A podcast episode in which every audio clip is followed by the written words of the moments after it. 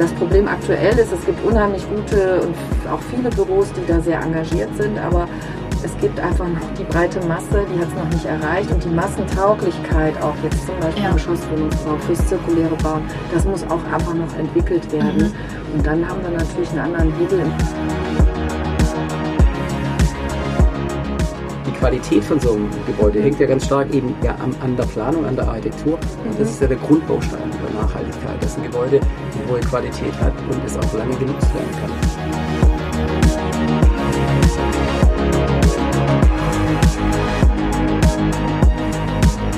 Liebe Hörerinnen und Hörer, was muss sich in der Bau- und Immobilienwirtschaft ändern, damit nachhaltiges und kreislauffähiges Entwickeln, Planen, Bauen und Betreiben von Immobilien zum Standard wird? Das ist die Frage, der wir hier während des zweitägigen Events hier in Berlin nachgehen wollen. Hierfür sind wir zurück live aus der Strähle Teambox. An meiner Seite auch Paul Strähle ähm, und Jasna Moritz. Möchtet ihr euch beide einmal kurz vorstellen? Jasna Moritz, ich bin Partnerin bei Kader Wittfeld Architektur. Wir, unser Mutterschiff sitzt in Aachen. Da sind wir mit 120 äh, Kolleginnen und Kollegen äh, als Architekten unterwegs und ähm, dann gibt es noch in Berlin eine Dependance mit 40 engagierten Kolleginnen und auch in München haben wir noch ein Projektbüro und ja, wir machen alles Mögliche. Bildungsbauten, Office Buildings. Salzburger Hauptbahnhof ist ein Projekt von uns, äh, aber viele Headquarters und eben auch ein paar kleine Museen dabei und ja, das macht uns aus, also Vielseitigkeit und äh, dialogisches Arbeiten. Super, vielen Dank. Ja, mein Name ist Paul Strelle, es ist bei uns ganz ähnlich. Also wir sind ähm, äh, auch ca. 200 äh, Mitarbeiterinnen und Mitarbeiter, sind in äh, vierter Generation, mein Bruder und ich. Genau, wir sind eben ein äh, Unternehmen, eine Firma für äh, modulare Innenwände, Systemtrennwände, die wir eben speziell für Büros und auch Schulen, Universitäten ähm, werden die eingesetzt äh, bauen sind seit ja, 45, fast 45 Jahren in dem Bereich unter, unterwegs und haben ähm, neben der Systemtrennwand das Thema noch der äh, Akustikwände, die man auch im Büroraum braucht und der eben freistehenden Raum-in-Raum-Systeme, so ein System, in dem wir jetzt gerade sitzen, genau. Und wir machen also alles, äh, ist unser Anspruch, äh, was im Büro eben dem Thema Rückzug, Schallschutz, ähm, Raumbildung, speziell auch mit Glas, äh, muss ich dazu sagen, wir bauen also praktisch zu 80 Prozent eigentlich mittlerweile Glaswände. Ähm, das ist unser Thema, genau. Mhm. Und wir sind ein Spezialist und sind auch in ganz unterschiedlichen Projekten beteiligt zum Glück teilweise mit sehr guten Architektinnen und Architekten, so wie auch Carla Wittfeld. DFB zum Beispiel haben wir ja, äh, zusammen, toll. haben auch die Boxen gebaut, fällt mir gerade ein, mhm. in Frankfurt. Ähm, genau. Ja, äh, und wir machen alles von einer Wand bis zum großen Projekt, also mhm. echt große Bandbreite. Super. Dann würde ich mal mit der ersten Frage direkt starten. Und zwar, wenn ihr ein Gebäude inszeniert, dann ja oft in einer vorgegebenen Umgebung, sei es jetzt natürlich oder im Office. Wie geht ihr so ein Problem oder so ein Ziel an. Also ihr habt eine Umgebung und wollt was Neues darin inszenieren. Wie zum Beispiel diese Teambox in einem Raum zu inszenieren. Ist es überhaupt für jeden Raum möglich? Gut, das muss, muss vielleicht eher die Jasna beantworten, weil wir also jetzt als Firma äh, natürlich nicht eigentlich den Raum gestalten. Das, das tun wir nicht, das tun wir auch bewusst nicht. Mhm. Wir sind äh, wirklich der Spezialist für die, für die Umsetzung, für die technische, auch, auch gestalterische mhm. Umsetzung natürlich im Dialog mit dem Architekten, ganz klar.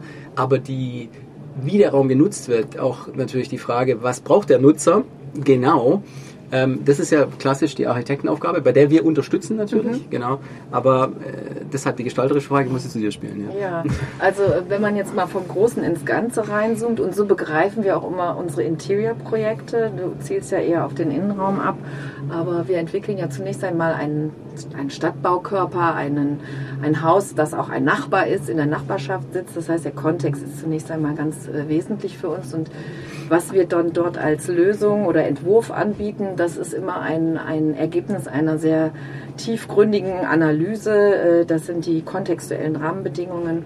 Dann schauen wir ganz genau hin, was brauchen, was brauchen die Nutzer, was braucht der Bauherr, was wünscht sich der Bauherr, aber was braucht auch die Stadtgesellschaft an der Stelle.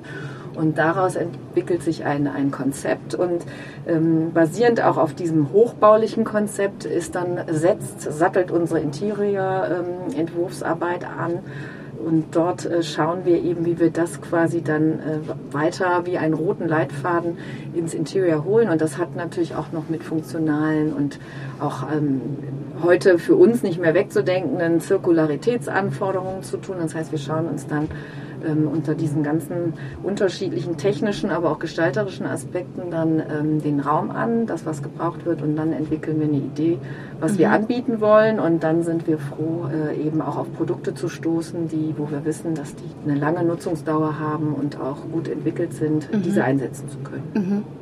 Wir hatten vorher auch das Thema Licht, was ich total spannend fand, weil wir haben jetzt hier einmal dieses Dimmlicht und wir haben noch dieses kleine Licht bekommen. Und da hatten wir es dann, Licht soll ja unterstützen und vor allem jetzt im Büroalltag, es wird jetzt im Winter wird es spät dunkel und auch spät, genau, früh genau, dunkel. früh dunkel, es wird früh dunkel. Man geht ähm, im Dunkeln aus dem Haus und man kommt im Dunkeln nach Hause. Richtig. Wenn man nicht im Homeoffice sitzt. Ja. Richtig. ähm, und da haben wir uns auch überlegt, Licht kann ja auch die Arbeit unterstützen. Arbeitet ihr bewusst Lichtelemente in eure Gebäude ein? Ja, absolut. Und äh, da wir aber auch nicht da die ähm, Experten sind, mhm. wir haben auf jeden Fall äh, die Verantwortung dafür, dass es ein angenehmes, ein angemessenes Licht mhm. gibt. Und deshalb schalten wir gerne Lichtexperten, also Lichtplaner mhm. in unsere Projekte mit ein. Und ähm, aber das einmal ist es das Kunstlicht, was äh, sehr ja. wichtig ist, äh, aber es ist auch das Thema des Tageslichts. Ja. Äh, das hat schon immer eine große Rolle gespielt. Also wir haben eigentlich schon immer auch nach einer maximalen Art von Tageslichttransparenz. Jetzt jetzt bei dem nachhaltigen Bauen geht es, wir wissen, wir können nicht Vollglas äh, ja. weitermachen. Ähm, da schauen wir dann ganz gezielt hin, was, wie groß oder wie müssen die Formate sein, zum Beispiel mhm. von den Fenstern, damit sie uns das Licht auch möglichst äh, wirkungsvoll in den Raum holen und so, mhm. dass immer noch die maximale Art der Transparenz. Also ja. das ist so das Zusammenspiel von Tageslicht, das ähm, Einfall, aber auch Kunstlicht, wo wir uns dann eben auch eine Expertise extern äh, mhm. immer wünschen in den Projekten und mit denen arbeiten wir da auch intensiv zusammen. Mhm. Weil Licht kann ja auch Atmosphäre schaffen. Ich denke, so in so einer Teambox hätten wir es jetzt komplett hell, ist es nochmal ein anderes Feeling, wenn es ein bisschen gedimmter ist, ein bisschen ruhiger. Ich finde es auch gerade hier den Kontrast sehr schön von außen und innen. Man kann sehr viel Atmosphäre in, in so einem Raum kreieren. Mhm. Und wie wichtig ist euch Atmosphäre? Also was ich hier an der Box so schön finde, mhm. ist wirklich das Zusammenspiel von Akustik und Licht. Also es sind ja alles sinnliche Elemente, äh, ja. die eine große Wirkung auf uns haben, auf unser Wohlbefinden. Und deshalb ist es wichtig, das auch zu kombinieren. Also man kann den mhm. Raum nicht ohne Akustik und Licht denken. Mhm. Genau. Das ist natürlich ein, ein, kleiner Raum. Hier sind wir wie in so einem ja. Concon oder wie, in, mhm. äh, ja, wie in so einem Zugabteil. Vielleicht kann man es auch noch mhm. vergleichen ein bisschen. Aber die Atmosphäre ist ja enorm wichtig für, den, also für das Wohlbefinden eben des Nutzers mhm. im Raum. Äh, klar, und darum geht es äh, natürlich in, im Prinzip in jedem Gebäude, muss man ja sagen. Ja. Und natürlich auch in ja, klassisch Bürogebäuden, wo, ja. wo wir eben tätig sind oder auch in Schulen. Ja, und da ist Licht ähm, eins, eins der, der ganz wichtigen Elemente. Aber das ist ein Zusammenspiel. Also das mhm. Licht die Akustik zum Beispiel. Wir haben uns hier in dieser Box natürlich auch bemüht, mhm. dass die Akustik gut ist. Und wenn wir jetzt so zu dritt sprechen, denke ich, mhm. ist in Ordnung. Ja, ist gut. Also man fühlt sich angenehm. Das ist wichtig.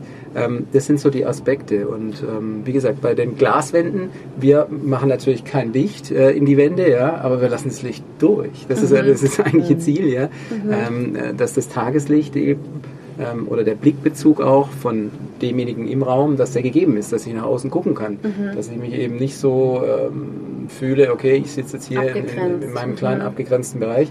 Mhm. Ähm, genau, und das ist, also das, das sind auch diese, diese, äh, diese Boxen jetzt, glaube ich, eine ganz gute Lösung für die Büros, weil, mhm. weil man schön, man spricht ja mittlerweile von, von Activity-Based Working und so weiter, man arbeitet da, wo man also man wechselt den Ort, man sitzt nicht acht mhm. Stunden an einem Tisch, ja, oder steht an einem Tisch, je nachdem, mhm. äh, sondern man wechselt ja, man ist auch in Besprechungen häufig und so, mhm. natürlich eh, schon klar, aber eben auch, ähm, ja, man kann sich in so einen Raum zurückziehen und kann dann mal eine andere Atmosphäre erleben. Das ist eigentlich eine ganz schöne Sache, also dass man so ein bisschen ähm, mischen kann.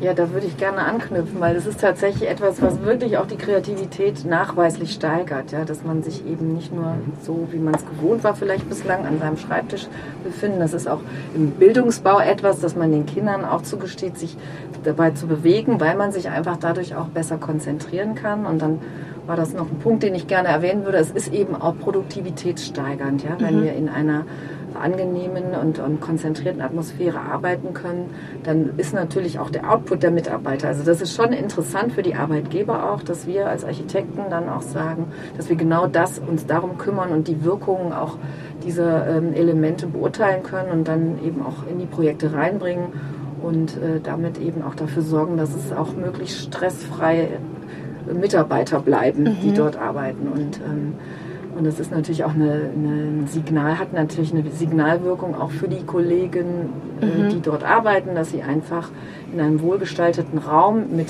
einem guten ähm, akustischen Komfort und mhm. mit Lichtverhältnissen arbeiten können, äh, wo sie eben auch, sagen wir mal, maximal dann auch ihren Beitrag leisten können im mhm. Arbeitsleben. Das ist eine Win-Win-Situation. Mhm. Ich finde es total spannend. Ich habe in einem Büro gearbeitet, auch auf der Großraumfläche vor Pandemiezeiten und jetzt nach Pandemiezeiten. Und davor war es total normal, dass wir alle dort telefoniert haben, alle auf einmal. Und jetzt haben wir auch solche Boxen. Wir hatten jetzt eine zeitweise bei uns stehen mhm. ähm, und überlegen uns eben mehr anzuschaffen, weil wir gemerkt haben, dass es so angenehm ist, wenn man aus diesem Trubel einmal rauskommt und in eine Kammer reingehen kann mhm. und Sachen fokussiert lösen kann. Und hier die Frage, wie ist es, wenn ihr einen Raum, ein Gebäude konstruiert? Und ihr habt eine Großraumfläche. Plant ihr da schon mit kleineren Flächen innen ja, drin? Also mhm. auf jeden Fall. Also das vielseitige Angebot mhm. einer Arbeitswelt, das ist aber schon seit mehreren Jahren bei uns mhm. so ein mhm. Credo äh, ja. im, im Office-Bereich. Das heißt äh, eben, es gibt diese unterschiedlichen Formen von Arbeiten und denen wird man auch, versucht man gerecht zu werden durch unterschiedliche Angebote und die führen eben schon auch dazu, dass eben äh, ja, vielleicht mehr Ideen sprudeln durch diesen Ortswechsel, durch diese unterschiedlichen Formen von Arbeiten. Mhm. Das ist etwas, was wir auch ähm, gelernt haben, dass das wirklich gut funktioniert. Mhm. Und wir begreifen auch unser Büro selber so ein bisschen wie so ein Reallabor. Das heißt, wir probieren die Sachen auch bei uns aus. Mhm. Wir haben mhm. drei Ebenen in Aachen und jede Ebene sieht anders aus mhm. und wir arbeiten mit unterschiedlichen ähm, auch ähm, Möbeln und mhm. äh, wir haben jetzt viele höhenverstellbare Tische ja. nachinstalliert und auch dieses Angebot wird super angenommen. Mhm. Und ja, also da sind, sind, wir dann auch der Meinung, naja, wir können jetzt nicht irgendwas den Bauherren verkaufen, was wir selber ja. als Arbeitgeber sozusagen auch nicht leben. Mhm. Äh, da gibt es so eine, so eine Synergie. Keine Eiermann-Tische mehr. so schön ja, sie sind. Ja, eben, das ist auch schon lange. Ähm, genau, ich meine, wie gesagt, wir, wir eben als, ja, als, als ausführende Firma, ähm, denke ich eben, was ich vorhin erklärt habe, versuchen eben ja, den Bauherren und den, natürlich den Planern damit Bauelemente für mhm. jetzt Büroraum, Schulraum an, an, die Hand zu geben, mhm. die eben diese unterschiedlichen Raumqualitäten auch mhm. zulassen und die langlebig sind. Genau, das ist also eine sehr wichtige Sache. Ja. Und zum Zirkulären beschäftigen wir uns halt schon jetzt schon seit Jahren damit und werden das weiter intensivieren noch, mhm. ähm, dass wir uns schon auch überlegen, wenn es mal, also das System trennt man sowieso die Grundidee. Ja? Mhm. Ich habe eine modulare Wand, die kann ich mit vertretbarem Aufwand versetzen weil sich ein Gebäude natürlich über die Jahre schon, die Nutzung ändert sich irgendwann, das ist so, ja. Und dann gibt es eigentlich zwei Möglichkeiten. Entweder ich baue dieses Wandelement um oder ich muss es tatsächlich, also wenn ich es praktisch ähm, ins Recycling gebe oder Abbau, dann muss ich eben schauen, dass ich diese Einzelkomponenten möglichst gut trennen kann. Was immer, ja. also was immer in der Zukunft dann auch damit ja. passiert. Hoffentlich mehr wie jetzt gerade, ja. Mhm. Wie, wie, die rein thermische Verwertung von mhm. einigen Dingen. Genau, damit beschäftigen wir uns. Ja. Mhm. Aber was ich auch noch sagen möchte, und das ist ein wichtiger Punkt, die Qualität von so einem Gebäude mhm. hängt ja ganz stark eben ja an, an der Planung, an der Architektur. Und das mhm. ist ja der Grundbaustein der Nachhaltigkeit, dass ein Gebäude eine hohe Qualität hat und es auch lange genutzt werden kann. Weil ich behaupte mal, also ein, ein Gebäude, das eben schlecht gestaltet ist und ja, oder ja, das ist natürlich viel wahrscheinlicher, dass das dann irgendwann abgerissen wird. Wie jetzt ein schönes Gebäude von Kader Wittfall, wo ich auch einige kenne, mhm. wo ich mir sicher bin, dass die Besitzer dieses, dieser Gebäude sehr glücklich sind, weil sie tolle Gebäude haben, tolle Architektur. Äh, die sind ja, das sind einfach, das sind ja, die sind langfristig schöne Gebäude. Ja. Die sind mehr wert als ein billiges Gebäude auch langfristig, muss man auch mal sehen, ja, für denjenigen, der es. Und das finde ich eine sehr gute Sache an der mhm. Architektur, dass da die Qualität zahlt sich langfristig aus, ist damit auch nachhaltig im mhm. Endeffekt, meiner Meinung nach. Genau. Mit dem Blick auf die Zeit okay. würde ja. ich Ihnen einmal die letzte mhm. Frage stellen. Ja. Und deshalb kommen wir noch zurück zur Leitfrage. Was muss sich in der Bau- und Immobilienwirtschaft ändern, damit nachhaltiges und kreislauffähiges Entwickeln, Planen, Bauen und Betreiben von Immobilien zum Standard wird? Es knüpft daran an, was ich gerade, gerade schon gesagt habe. Der, der erste Gedanke, es hat natürlich viele Facetten, ist klar. Ja. Aber der erste Gedanke ist wirklich, dass die Gestaltung von Gebäuden, die muss durch Spezialisten gut gemacht werden. Das ist eine der Voraussetzungen, dass ein Gebäude langfristig meiner Meinung nach gut funktioniert und das ist mal ähm, Grund eins. Also sprich, deshalb würde ich sagen, mehr gute Architektur macht mhm. nachhaltig. So. Ähm, und das Kreislauffähige, das ist sehr stark jetzt natürlich auf das Thema Material äh, dann auch ja gedacht und da muss man tatsächlich komplett umdenken, meiner Meinung nach, oder also ja, einen Weg jetzt beschreiten, insgesamt die gesamte Industrie, aber auch natürlich dann die Architekten. Mhm. Äh, wenn ich jetzt mal vom Innenausbau spreche, das ist mein mhm. Metier jetzt, ähm, geht es einfach darum zu überlegen, ja, welche Materialien setze ich ein, wie verbinde ich die und wie, wie denke ich schon ein bisschen voraus, dass ich diese mhm. auch wie gesagt, in einfacher Form entweder umbauen oder aber in andere, ja, in andere Nutzungsformen überführen kann. Mhm. Das denke ich schon eine wichtige Aufgabe. Und da gehört auch noch dazu, ähm, denke ich dann langfristig, dass unser gesamtes, in Deutschland jetzt das Normenwesen, diese Perfektion, die an mhm. vielen, vielen Stellen verlangt wird, die in so und so, die in so und so, die in so und so, das muss man wirklich überdenken. Wenn ich nur einen kleinen Bereich rausgreife, Glas, ja, wir setzen Flachglas mhm. ein, sehr viel. Ja, da sind die Recyclingquoten wirklich enttäuschend schlecht. Warum? Weil das Glas perfekt sein muss.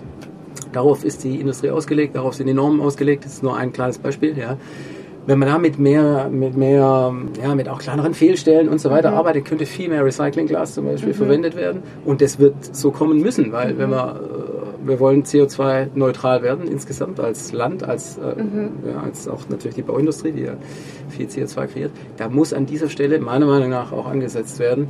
Und es wird auch von Kundenseite, denke ich, verlangt, dass viele, vielleicht auch jüngere Firmen, äh, Firmen, die sich mit Nachhaltigkeit beschäftigen, Ziele formulieren, auch an die mhm. Architekten, dass eben Materialien eingesetzt werden, die entweder eine hohe Recyclingquote haben oder sich gut recyceln lassen. Also das, das, mhm. das müsste kommen. Dann kommt das Ganze noch wirklich ins Rollen. Ja. Genau. Ja, das ist okay, meine Meinung. Super. ja, kann nur anknüpfen, ich bin dir total dankbar. Das Thema gute Gestalt, sorgfältige Gestaltung mhm. äh, steht natürlich ganz weit oben auch für uns. Äh, das finden wir ein ganz wichtiges Kriterium oder das auch das, wofür wir natürlich jetzt brennen.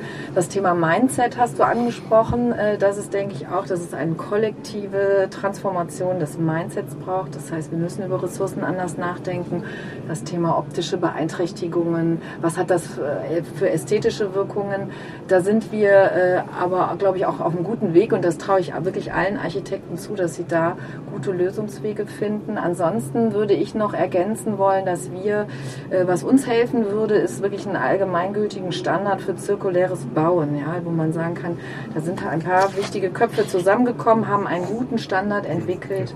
Ähm, und das ist dann eine gute Orientierung für all die Architekten oder Planerinnen und auch Bauherren vor allen Dingen, mit denen wir ja bislang bei unseren zirkulären Projekten recht mühsam erstmal einen Weg finden mussten. Was ist denn jetzt ein wirksamer und anständiger Anforderungskanon an unser Projekt, ja, äh, wenn das entfallen würde, indem man sozusagen eine Orientierungshilfe durch einen wirksamen Standard äh, fürs zirkuläre Bauen entwickelt, dann haben wir da, glaube ich, einen ganz großen Hebel. Auch äh, wirklich alle anderen Planer, die können sich daran orientieren. Ich habe letzte Woche noch mit einem jungen Büro gesprochen, mhm. die gesagt haben, wir sind zu zweit, wie sollen wir denn jetzt unsere eigene Zirkularitätsindex entwickeln für unsere Projekte?